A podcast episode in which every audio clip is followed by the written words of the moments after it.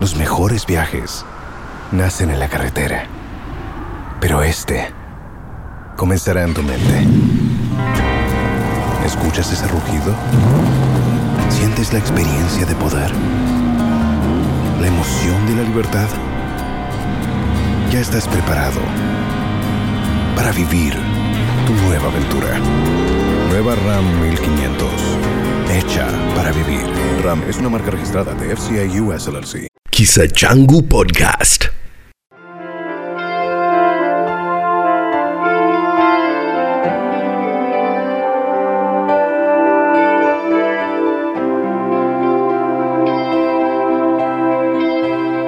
Kisa Changu Podcast. Nam, karibu katika kisa changu podcast, na leo hii tunazungumza na Ivy Kinago, msichana mwenye umri wa miaka ishirini na miwili anadai kwamba figo yake iliibwa wakati alipofanyiwa upasuaji katika hospitali kuu ya Mbagathi. Kwa majina ni Ivy Kinagu, kuna umri wa miaka kumi ishirini na mbili mwaka ishirini na kumi na tisa ambapo nilikuwa naugua ugonjwa wa tumbo, ikakuwa imezidi, ikabidi niende matibabu Mbagathi hospitali. Kwenda huko nikaambiwa niko na usaa kwa tumbo ina inafaa kutolewa, na wakusema kitu yoyote ingine ingefaa kutolewa. Ukaniambia, wakaniadmit, nikaenda kwa ward, nikafanyiwa operation, nikakuwa successful, wakatoa, wakasema niko sawa, nikakuwa naendanga huko dressing peke yake Ni nini ilisababisha usaha tumboni? Ya niliambiwa niko na vidonda ambayo hizo vidonda zilitoa usa kwa tumbo ambayo hizo hizo usa ilikuwa inashika intestine. Saa hapo sasa tumbo ilikuwa inaniuma kila wakati tu nikaenda Mbagathi ku, kuangaliwa shida ni gani. Ilikuwa imeniuma like three months back.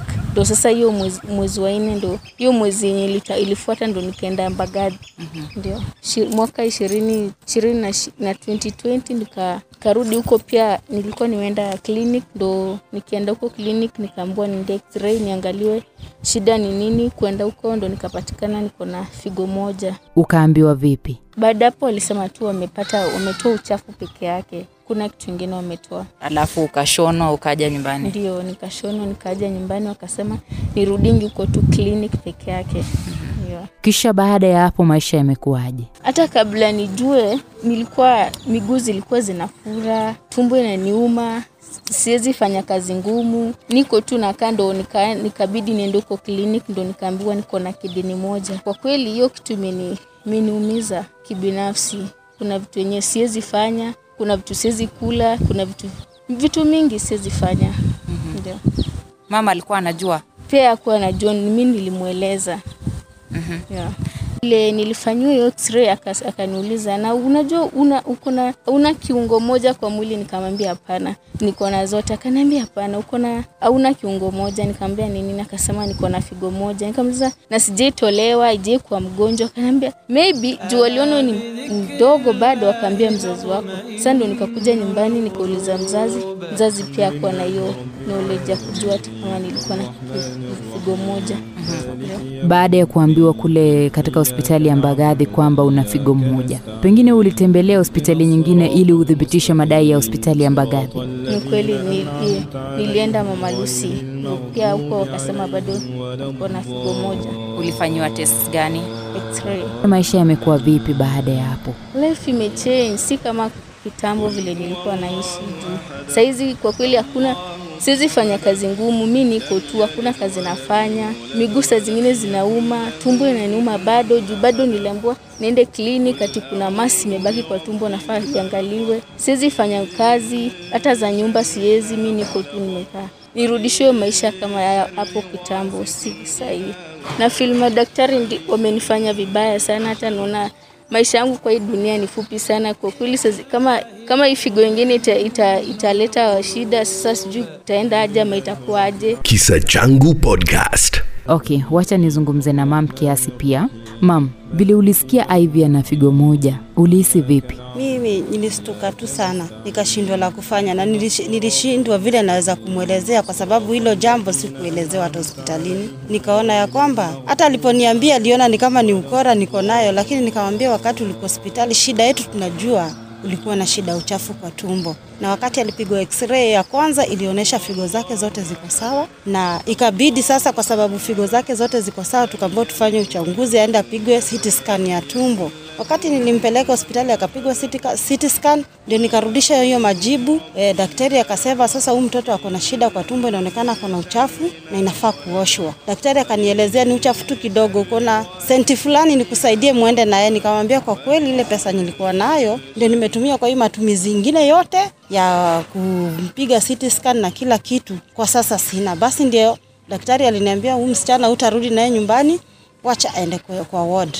Sasa msichana wangu alipo nilipompeleka kwa ward ilikuwa June, nikampeleka kwa ward. Wakati nilimpeleka kwa ward, daktari akaniambia, wewe mama, umefanya vizuri, weka sahihi mtoto wako jioni ya leo ataenda, ataenda Vieta. Nikasema sawa, nikaacha hivi bagadhi kwa ward, nikarudi nyumbani. Kesho yake kurudi, nikapata huyo mtoto bado alipelekwa saa kumi na mbili ya jioni, mchana yote hayuko. Nikakaa bagadhi, nikakaa nikirudi tu kwa ward saa saba na mkosa, saa kumi na mkosa nikaambiwa nikakaa hadi saa mbili. Daktari mmoja akaniambia we nenda nyumbani, uje kesho saa kumi na mbili utapata Ivin ame, ameletwa kwa wodi. Mimi nikaondoka nikaenda nyumbani. hasa kurudi kapata kweli mtoto wangu yuko kwa ward, amefanyiwa upasuaji, amewekwa vifaa zote, kila kitu, ako tu kwa ward, ametibiwa. Mi nikafurahia kwa sababu nimemwona akiwa hai. Mm. Kwa hiyo muda wote sasa sisi tu mtoto akatibiwa, tukaona amepata nafuu, akapatiwa ruhusa ya kurudi nyumbani. Nikaambiwa nilipe pesa, nilipe pesa, tulipa shilingi elfu ishirini na nane tuka nikachukua mtoto wangu tukamlipia, tukarudi nyumbani. Kurudi nyumbani ilipofika mwaka wa ishirini na 2020 ndio wakati korona ilianza, na alikuwa ameambiwa kila, kila siku ya juma hadi Jumatano awa anaenda check up. Ikafika wakati nikamwambia hivi, usiende huko kwa sababu sasa hii ugonjwa wa korona imekuwa zaidi na bado mwili yako iko na uregefu. Usiende huko, subiri kwanza, alafu utaenda. Vile akaendelea kukaa, mwili akukuwa na shida. Ikafika wakati mwingine akiosha vyombo analala, akifuata nguo mbili analala. Siku moja nikamuuliza, hivi ni shida yako nini? Ilikuwa kwa mwezi wa kumi na moja tukielekea Disemba. Nikamwambia sasa, we utarudi hospitalini na ukishafika hospitalini uambie daktari umekaa muda mrefu, unataka tena ufanyiwe uchunguzi tena kwa tumbo yako, mm-hmm. uangaliwe shida ni nini. Na nikampa pesa, nikamwambia wakitaka x-ray, nikampatia 1500 Eh, ukweli Ivin alifanya vile inatakikana, akaenda akaambia daktari, mimi nasisikii vizuri, lakini mamangu amesema nikirudi mnifanyie uchunguzi, mnipige picha kwa sababu nimekaa muda mrefu sana kama sijafanywa nini check up. Daktari ukweli alimchukua akampeleka akampiga x-ray. Alipompiga x-ray, aliposhuka matokeo akamwambia, msichana, habari yako mzuri, kuna siku ishaifanyia upasuaji. Ivin akamwambia ndio lakini mbona tunaona uko na figo moja hakuna ya right. Alistuka, akamwambia mbona unastuka? Akamwambia mi nimestuka kwa sababu ile ugonjwa ambaye nilikuja nikalazwa haikukuwa ya figo mm-hmm. na figo zangu nikikuja zilikuwa zote ziko sawa. Ugonjwa ambaye ilinileta hapa ilikuwa uchafu ulikuwa kwa tumbo mm-hmm. na sasa vile unaniambia hivi nimestuka. Daktari pia naye akakaa pia kustuka, akamwambia huenda ikawa mzazi wako alielezewa, we rudi nyumbani uende ulize mama yako. Akamuuliza, ende ukaulize mama yako kama kuna kitu fulani ulitolewa katika mwili yako. Haivina akakuja akanielezea, nikamwambia nilistuka sana. Kwanza nilimwangalia muda mrefu sana, nikamwambia unasemaje? Akaniambia kuna kitu ilitolewa kwa mwili yangu kama figo. Nikamwambia hakuna kitu kama figo, si figo zako. Hata nikamtolea makaratasi zote zile zilikuwa za x-ray ya kwanza. mm-hmm. Nikamwambia angalia, si unajua kusoma eh? Si umesoma? Ndio, angalia hii hii karatasi ya kwanza inasema aje, figo zako zote ziko sawa. Sasa hawajui shida yako ni nini, tukupige CT scan. CT scan ndio ilionyesha shida yako kwa tumbo. Sasa mambo ya figo imetokea wapi? Kisa Changu Podcast. Ulichukua hatua gani baada ya kuarifiwa kwamba mwanao ana figo moja? Basi nikamwambia fanya hivi, utaenda hospitali ingine, huenda mashini yao si mzuri. mm-hmm. Basi nikampa pesa, nikamwambia wewe sasa nenda Mama Lucy. Ukweli mtoto wangu hakusita sita, tukalala hiyo siku. Kesho yake nikatafuta pesa kwa hiyo siku ingine, akaenda Mama Lucy. Kufika Mama Lucy pia akafanywa x-ray. Kufanywa x-ray akaambiwa, msichana, tunaona mahali kuna mwanya katika figo yako ya right, hauna figo moja. Akasema mimi sijui, mimi nilikuwa tunataka nijue. Sasa shida yangu kwa tumbo, mimi nimezaliwa na figo zangu zote. Sasa vile mnaniambia sina figo moja, nashangaa. Ndio mama Lucy akamwambia ushaifanyia upasuaji? Akamwambia eh. Wakamwambia basi matokeo yetu ndio hii. Mtoto basi aliporudi nyumbani, basi ndio nilichukua sasa step ingine Tangu au mdogo, pengine amewahi kuwa na shida yoyote ya kiafya hivi? hivi ni shida akuwa na shida. Hii shida imempata tu hivi vile mtu anaweza shikwa na ugonjwa hapa juu juu tu. Hivi ni hali yake ya afya kutoka chini alikuwa tu sawa. Na vile sasa alianza kumwa na tumbo mi sipendi hizi hospitali za, um, za hapa na pale. Mm-hmm. ndio nilichukua fursa yangu kumpeleka hospitali ya bagadhi kwa sababu ni hospitali najua ni hospitali kuu ambayo inaweza saidia. Sasa sasa hapo ndio mi nimeshindwa. Hospitali zenyewe za kusaidia ndizio hizi mi pia nimeshangaa na nimeshikwa na butwa sana, hata kwa sababu mtoto wangu hata nikimwangalia hivi ni huruma hmm? juu vitu zingine hafanyi kama nguo. Sasa inabidi mimi ndio mamake nimfulie, siwezi andika mtu, sina hela, ni mimi mwenyewe nitajitolea ndio nimfulie. Haezi pika, haezi kula chakula zingine zinatakikana, kwa sababu na mimi upande wangu ni mimi ni mregefu, sina pesa. Kazi yangu ni hii tu ya hapa na pale, hii ya jua kali, kufulia watu na kadhalika. Tunaishi tu maisha kama hayo. Sasa hata ningeomba usaidizi kwa sababu mtoto wangu akianza kugonjeka saizi, hata nitashindwa, nitaamka wapi na nitaenda wapi? Mimi ningependa serikali iangalie maneno na haki itendeke kwa huyu mtoto. Najua madaktari wanatusaidia, wao ndio tunawakimbilia tunapokuwa wagonjwa. Pengine mtazamo wako kwa madaktari umebadilika? Kama ni ukweli, tunaweza peleka watoto wetu hospitalini na tunajua kweli madaktari wanatusaidia mm-hmm. Kumbe ni wanakuja kutuadhirisha mtoto kama una ni mdogo na maisha yake bado ni ndogo mm-hmm. Sasa na mimi nitafanyaje na bado maisha yake ni ndogo kwa upande wangu, na mimi ni mama mjane ambaye niliachwa na yeye ndio nimemlea na sina chochote. Hata hii mambo ya kutolewa figo, figo ni kitu hatari.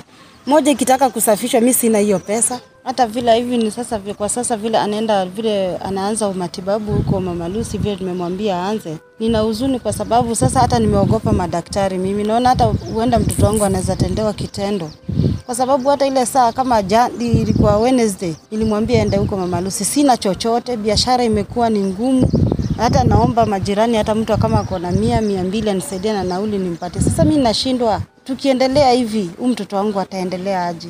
Mi biashara yangu nimefunga kwa sababu yake. Ningeomba tu mtu wote, hata kama kuna usaidizi, asaidie tu mtoto wangu wa Ivini, kwa sababu mimi mwenyewe mi ni mjane sina niwatafutie ni, ni ya kula tena, bado nirudi niwatafutie matibabu. Sikujua ya kwamba nitakuja tena nipeleke mtoto hospitali tena irudi tokea haya mm. Mimi yangu ni ya kuzunisha sana.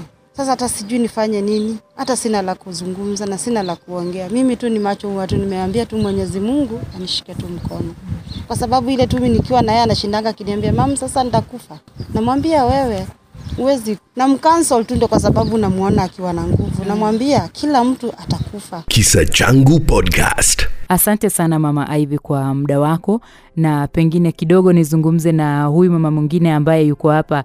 Ni- Nimemwona amekuwa hapa kwa muda, sijui ni nani. Wewe ni nani kwa familia ya kina Ivy? Kwa majina naitwa Lea Muhonza. Ivan Kinagu ni mtoto wa sistangu, na kwa kweli mi nilikuwa hata tukienda vile alikuwa ameadimiti wangu, tulikuwa tunaendanga hospitali, namwangalia nashikwa na huzuni sana. Tulikuwa tunamwombea mpaka ilipofika wakati akakuwa discharge, tukakuja nyumbani, akakuwa anaendelea tu vizuri, hata ingawaji mwili yake ilikuwa imedhoofika sana alipokuwa hospitalini na hata vile alitoka tukajaribu vile tuwezavyo, tukakuwa tunamlisha matunda kwa wingi, maji tunampea kama vile mgonjwa akiwa ametoka hospitalini. Baadaye hapo akaanza kukua na akarudisha mwili yake kama ilivyokuwa hapo awali. Sasa ndio hiyo mwaka 2020 akaanza kukuwa na complication, nikaelezwa mimi kama anti yake, nikafili sana, nikaanza nikaambia hata sistangu. Sasa tulikuwa tunafikiri shida ya hivi ni vile alikuwa ameingia theater ni kama imeisha.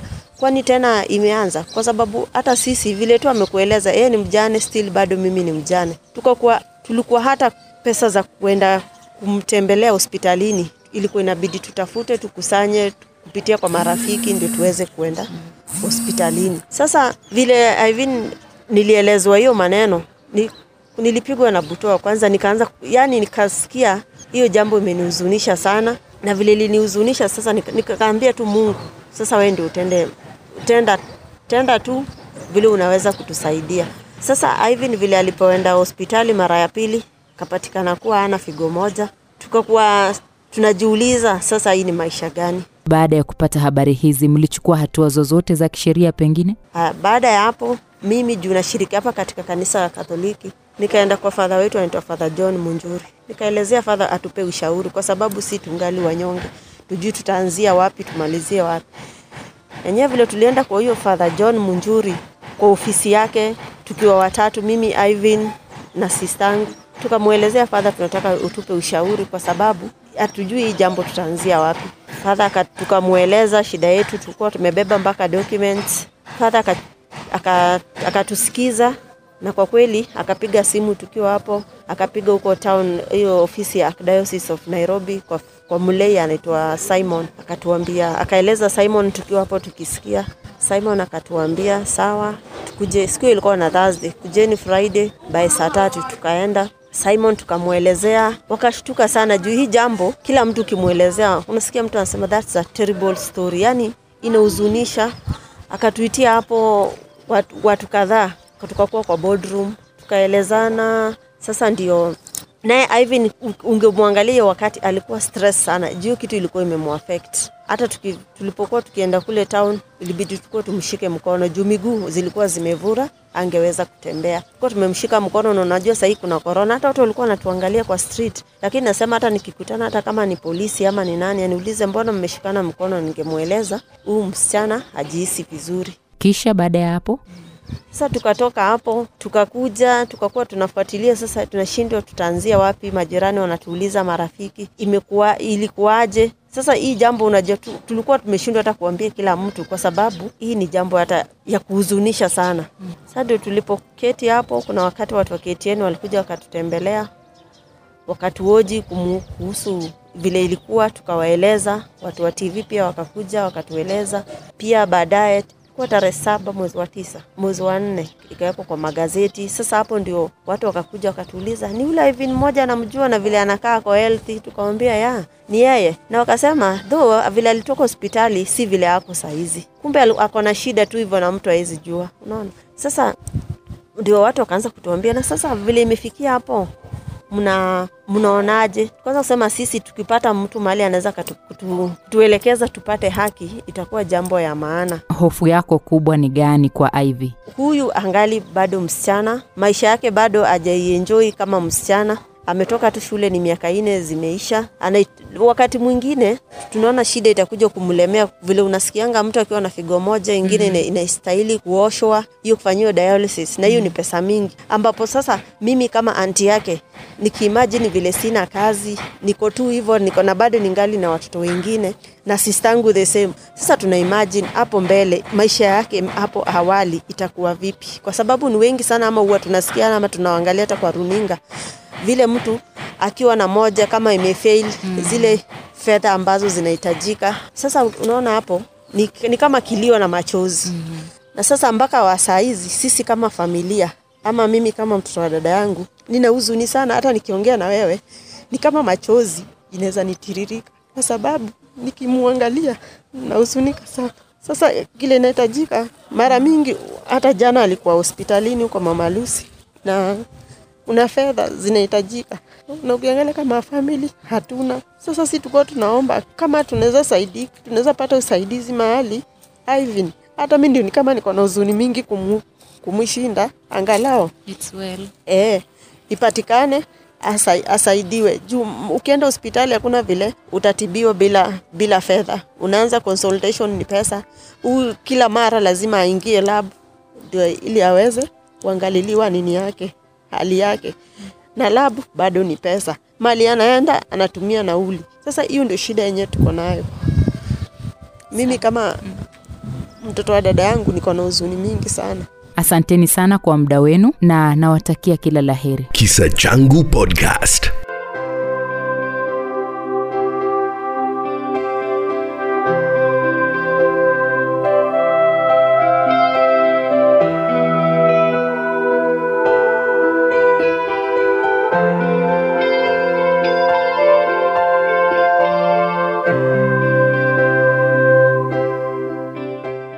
Kisa Changu Podcast.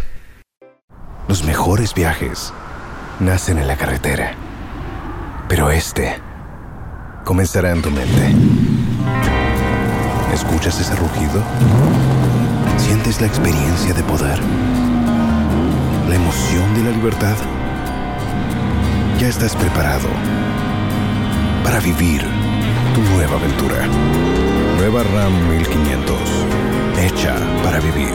RAM es una marca registrada de FCI US LLC.